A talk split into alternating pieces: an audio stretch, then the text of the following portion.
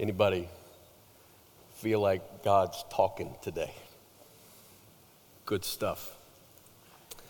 Well, I want to share just a little more with you today before we wrap this up. We have been in a series together called Me, My Selfie, and I. And uh, before we go any further, we got a week three winner selfie of the week. You ready? Here's the winner. Another credit card gone. That's a good selfie. That's a good selfie. In light of the financial piece that we just went through, um, that's Mr. Jordan Lewis who has just cut up another credit card that needed to exit the earth. That's good stuff. That's good stuff.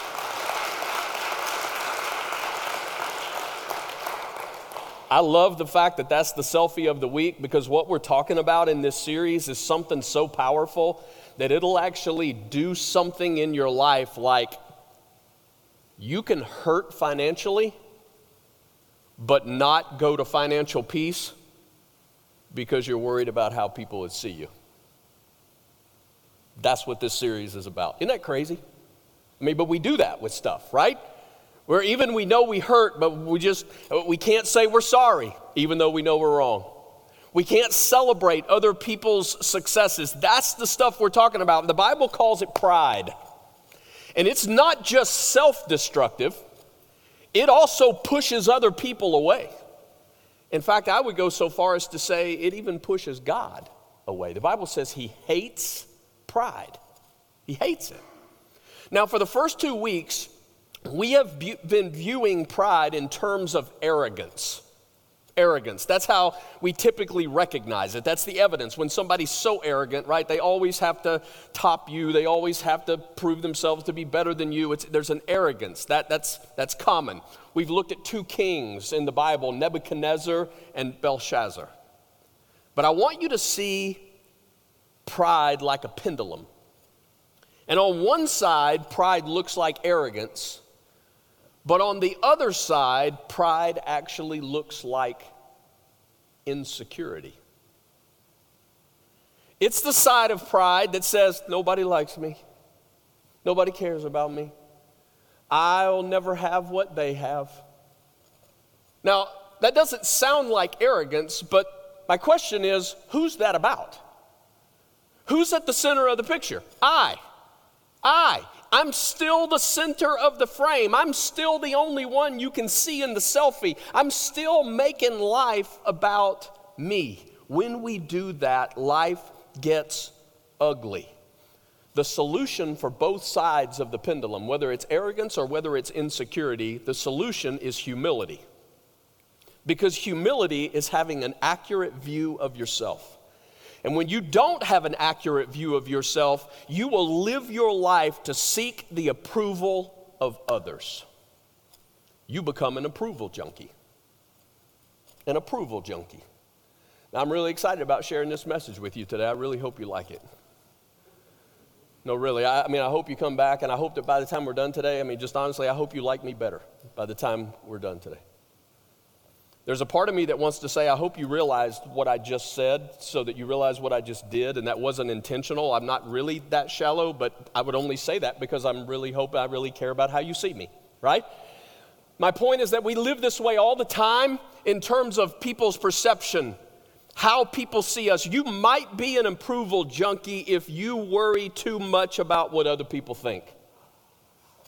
You might be.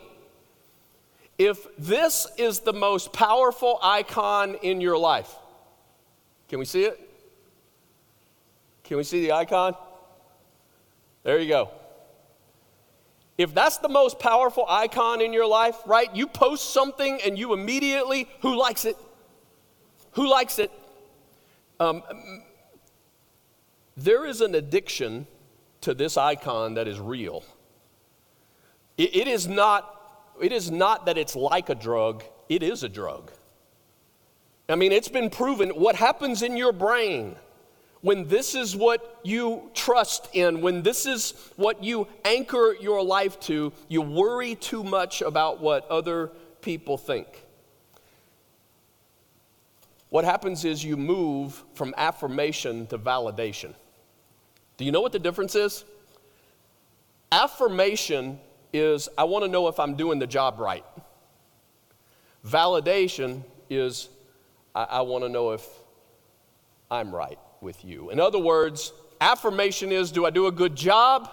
Validation is am I a good person?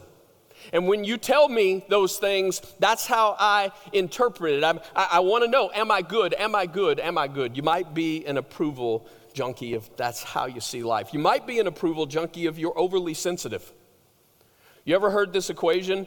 A thousand compliments plus one criticism equals criticism. Because you just can't get past that one thing that got said. We have a tendency to do that because we can be approval junkies. You might be an approval junkie if you compromise your values. What I mean by that is you, we say we have values, but when the pressure's on, we end up changing our behavior for the approval of people. When the moment happens, you just go along with it because you want to you want to fit in. You might be an approval junkie if you have a hard time saying no. You know your calendar and you know you're tired, but you say yes because you're afraid of what people will think if you say no. They're going to think I can't handle it. That they're going to think that the load's too, too, too much for me, or you say yes because it's the chance for one more hit. Somebody's going to say good job, and you're going to interpret that good person. And so you really struggle to say no. I'm telling you, this is powerful, and it is important to know who you are, where you find your significance, where you get your true value, and you need to hear it from the one who created you. So, we're studying the book of Daniel.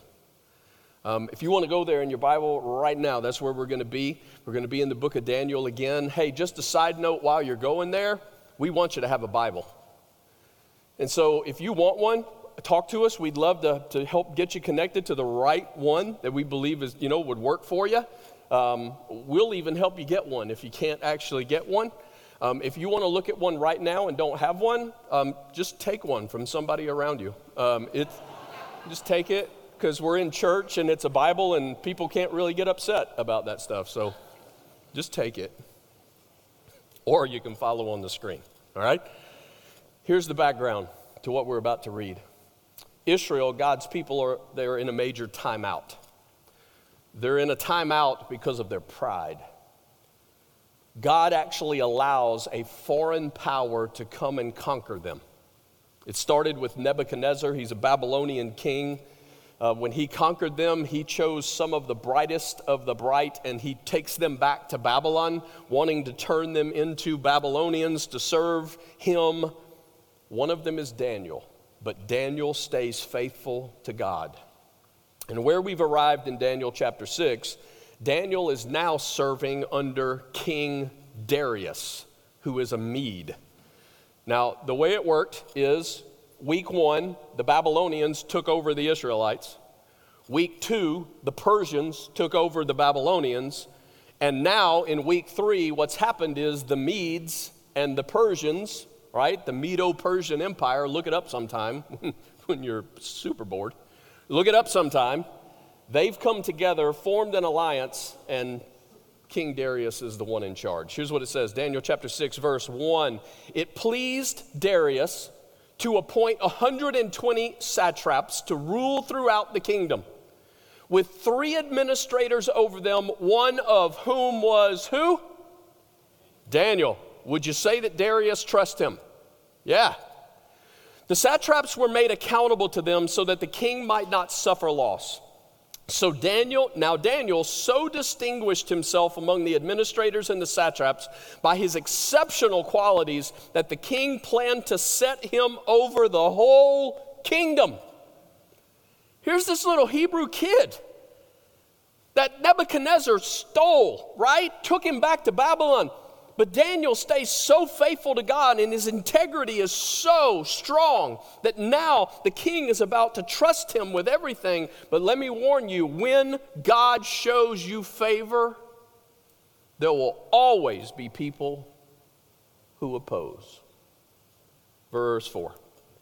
At this, the administrators and the satraps tried to find grounds for charges against Daniel in his conduct of government affairs, but they were unable to do so. They could find no corruption in him because he was trustworthy and neither corrupt nor negligent. Finally, these men said, We will never find any basis for charges against this man Daniel unless it has something to do with the law of his God. Now, come on, these, these guys live in a day where um, I don't probably not much different than our own, where there's constantly news in the headlines of, of people in government positions who, who are found to be corrupt.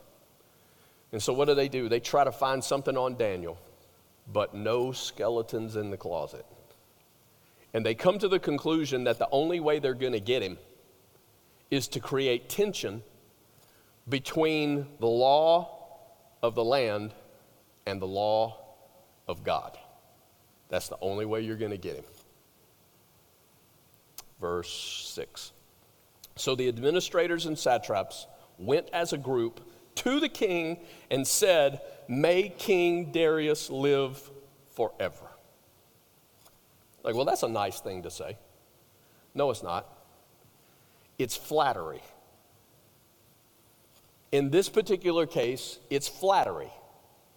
Flattery is when you encourage someone with a hidden agenda.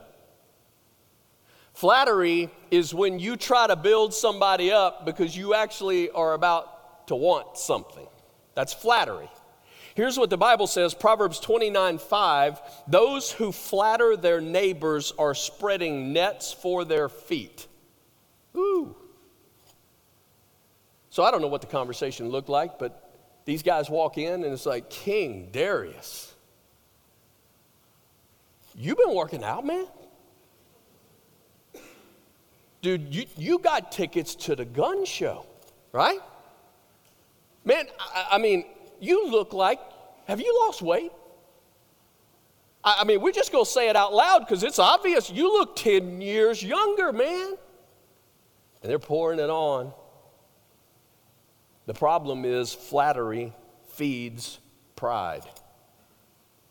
It feeds pride. Darius, can't you see the net at your feet? No, he can't. Verse 7 The royal administrators, prefects, satraps, advisors, and governors have all agreed that the king should issue an edict and enforce the decree that anyone who prays to any god or human being during the next 30 days, except to you, your majesty, may be thrown into the lion's den. Let's make it law. Nobody worships anybody but you, King Darius. So Darius reacts instead of thinking through the process, and he issues a decree. And in that day, when a decree is issued, it cannot be retracted. It was the law of the land. No king can retract an edict. So, what's Daniel's options? Well, option number one, he could stop praying, right? He could just stop. I mean, he could go to God and do the, hey, God, we, we kind of need to take this month off. But if you're okay with that, I mean, we'll pick it back up in a month. And the good thing is, I'll still be here. Option number two, he could fake it. He could. Daniel could fake it, right? Praying with my eyes open, right?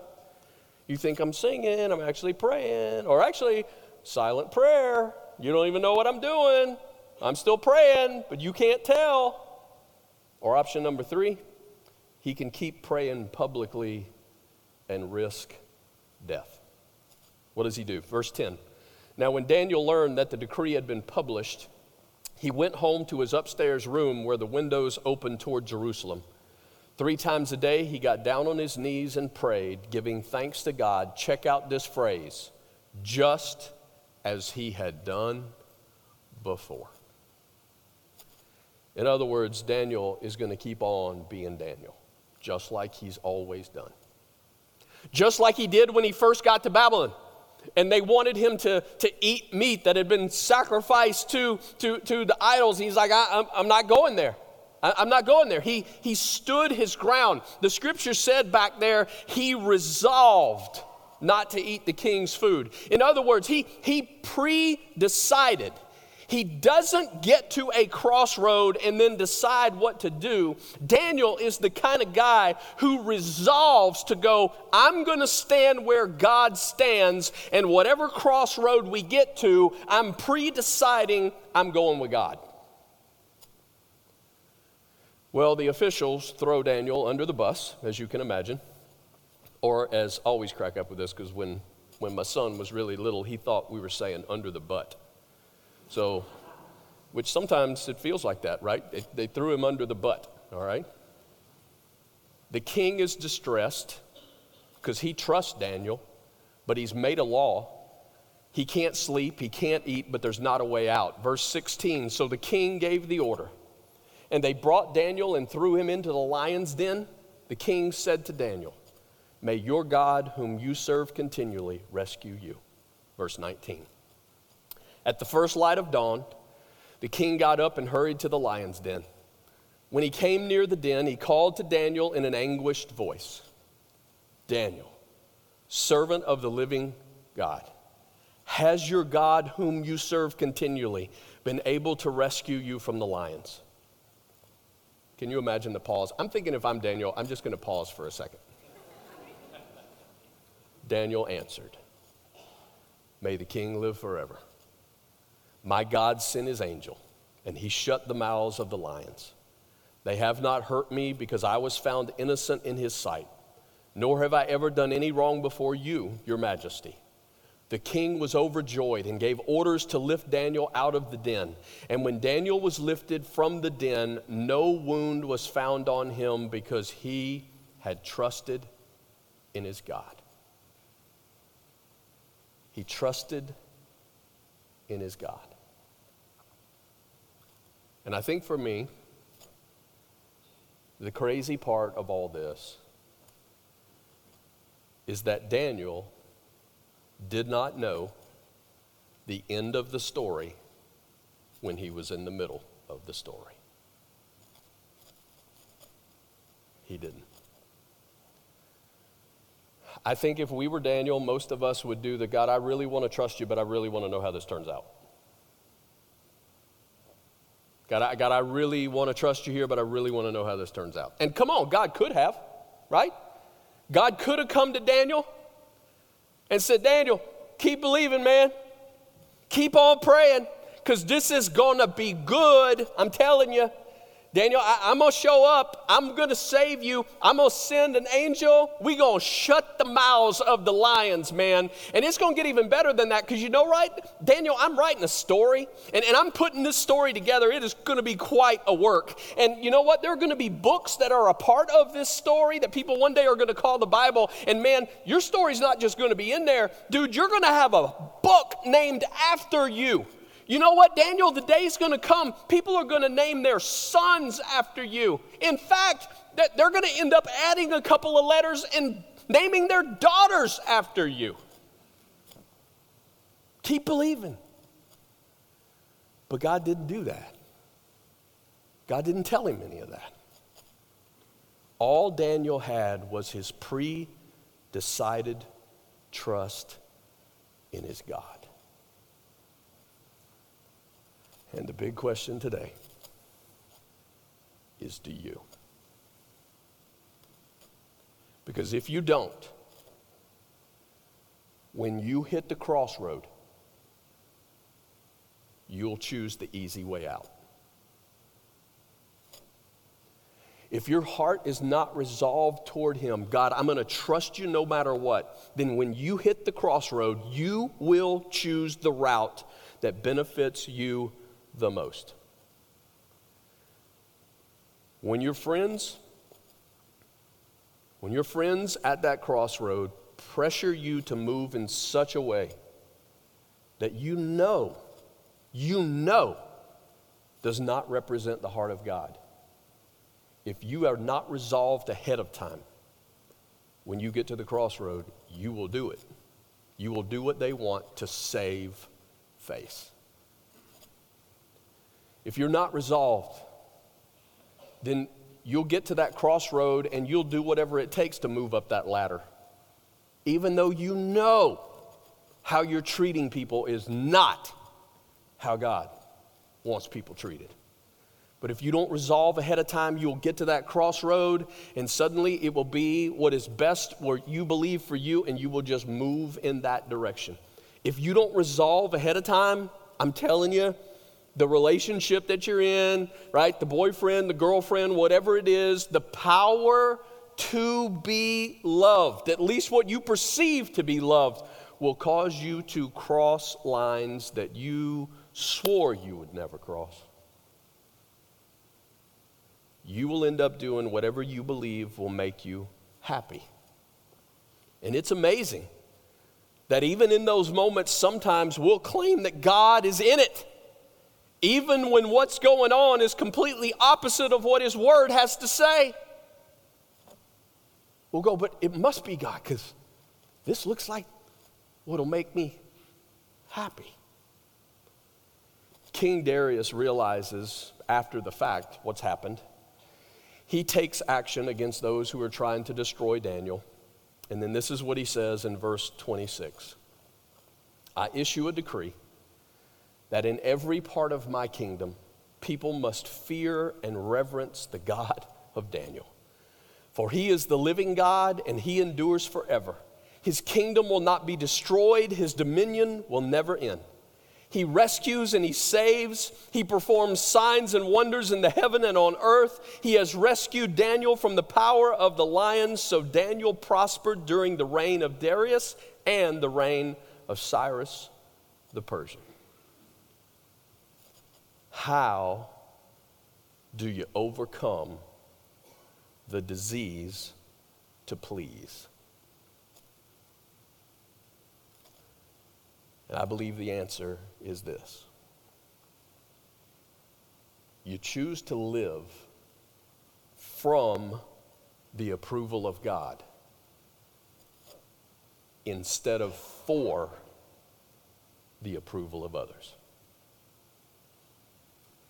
In other words, when you are anchored in the truth of who God says you are, when your view is clear about how He sees you, then suddenly your life, your value, your worth is not dependent on what other people think about you. It's not dependent on how many likes you have. Because when God says, This is what I like, and when God declares, I love you, then it, the gospel sets us free from the need of approval from other people. So come on, I, we shouldn't be shocked at this. It is the tendency that exists our whole life. Because remember when you were a kid?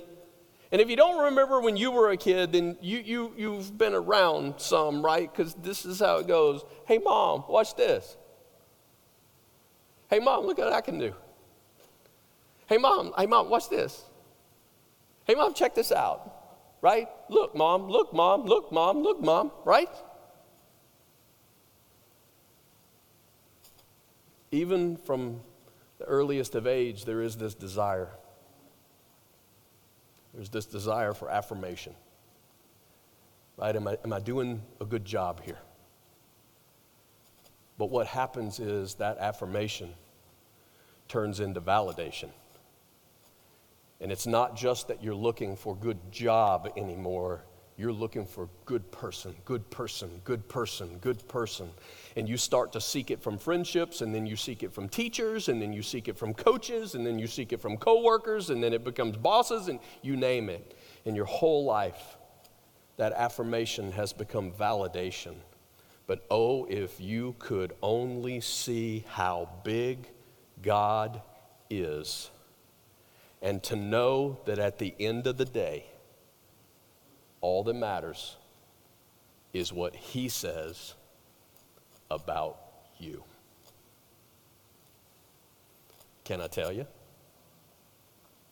1 John chapter 3 verse 1 See what great love the Father has lavished on us. Do you know you are loved. By who? A heavenly Father. The one who spoke it all into existence, that he loves you, that we should be called the children of God. And that is what we are, he says, children of God. Ephesians chapter 1, verse 7 In him we have redemption through his blood. You know what that means? God paid an extraordinary price for you. Why? Loved. Crazy loved by him. He paid it through his blood that you would have forgiveness of sin, completely clean, in accordance with the riches of His grace. Come on, do you believe in a God whose grace is bigger than your mind can truly wrap around? You saw a video earlier today about a young man. I, I love that story. He was lined up to be in, you know, what many of you know as Judgment House or, you know, Rock the World in the drama, and he was going to play one part. And some things unfolded to where, you know, where he ended up? In the invitation room, where he heard the gospel shared over and over and over and over and over and over again. And he walked away that night going, I'll believe. I'm saying that's grace. That's a God of grace who says, I'll do whatever it takes to get to you because I love you. Romans 8 37, knowing all these things, we are more than conquerors. Not just able to overcome a few things, not just a, more than conquerors, he said. Ephesians 2:10, for we are God's, what's the work? What's the, what's the word? Handiwork, right? We, we are God's handiwork. The word in Greek is poema. Poema. It sounds a little like poem. What's a poem? A poem is a beautiful work of written art, and God's going, Do you understand? That's who you are to me.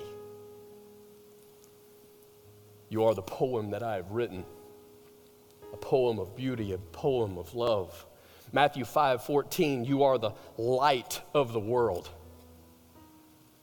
in all your imperfections, He's still using you to push back the darkness. Anybody enjoy the eclipse this week? Yeah, around here it was like a 99 point, I don't know, 5 or something like that. Anybody walk away from that moment going, hmm, I've forgotten how a little bit of light can still light up the whole place. Yeah. That's the power that's the power that God has placed in you. 2 Corinthians 5:20, we are therefore Christ ambassadors. You carry a message on his behalf, a message of reconnecting to God. Romans 8, 17. Now, if we are children, then we are heirs. What, what, what, do you mean we are heirs? I'm saying you got an inheritance. What is the inheritance? The inheritance is access to all that God is and all that he has. That's who you are. And then verse 11 in Romans 8 if the spirit of him who raised Jesus from the dead is living in you. I don't know how to declare greater value than the fact that God could live anywhere he wants to, and he chooses to reside in you. Who cares what somebody says or doesn't say on Facebook? When the God of creation says, I love you. If you will stand with me, we're going to sing it. We'll be right over here on the side. If you need prayer today, we would be honored to pray for you however we can. All that matters, all that matters is to love Him and be loved by Him.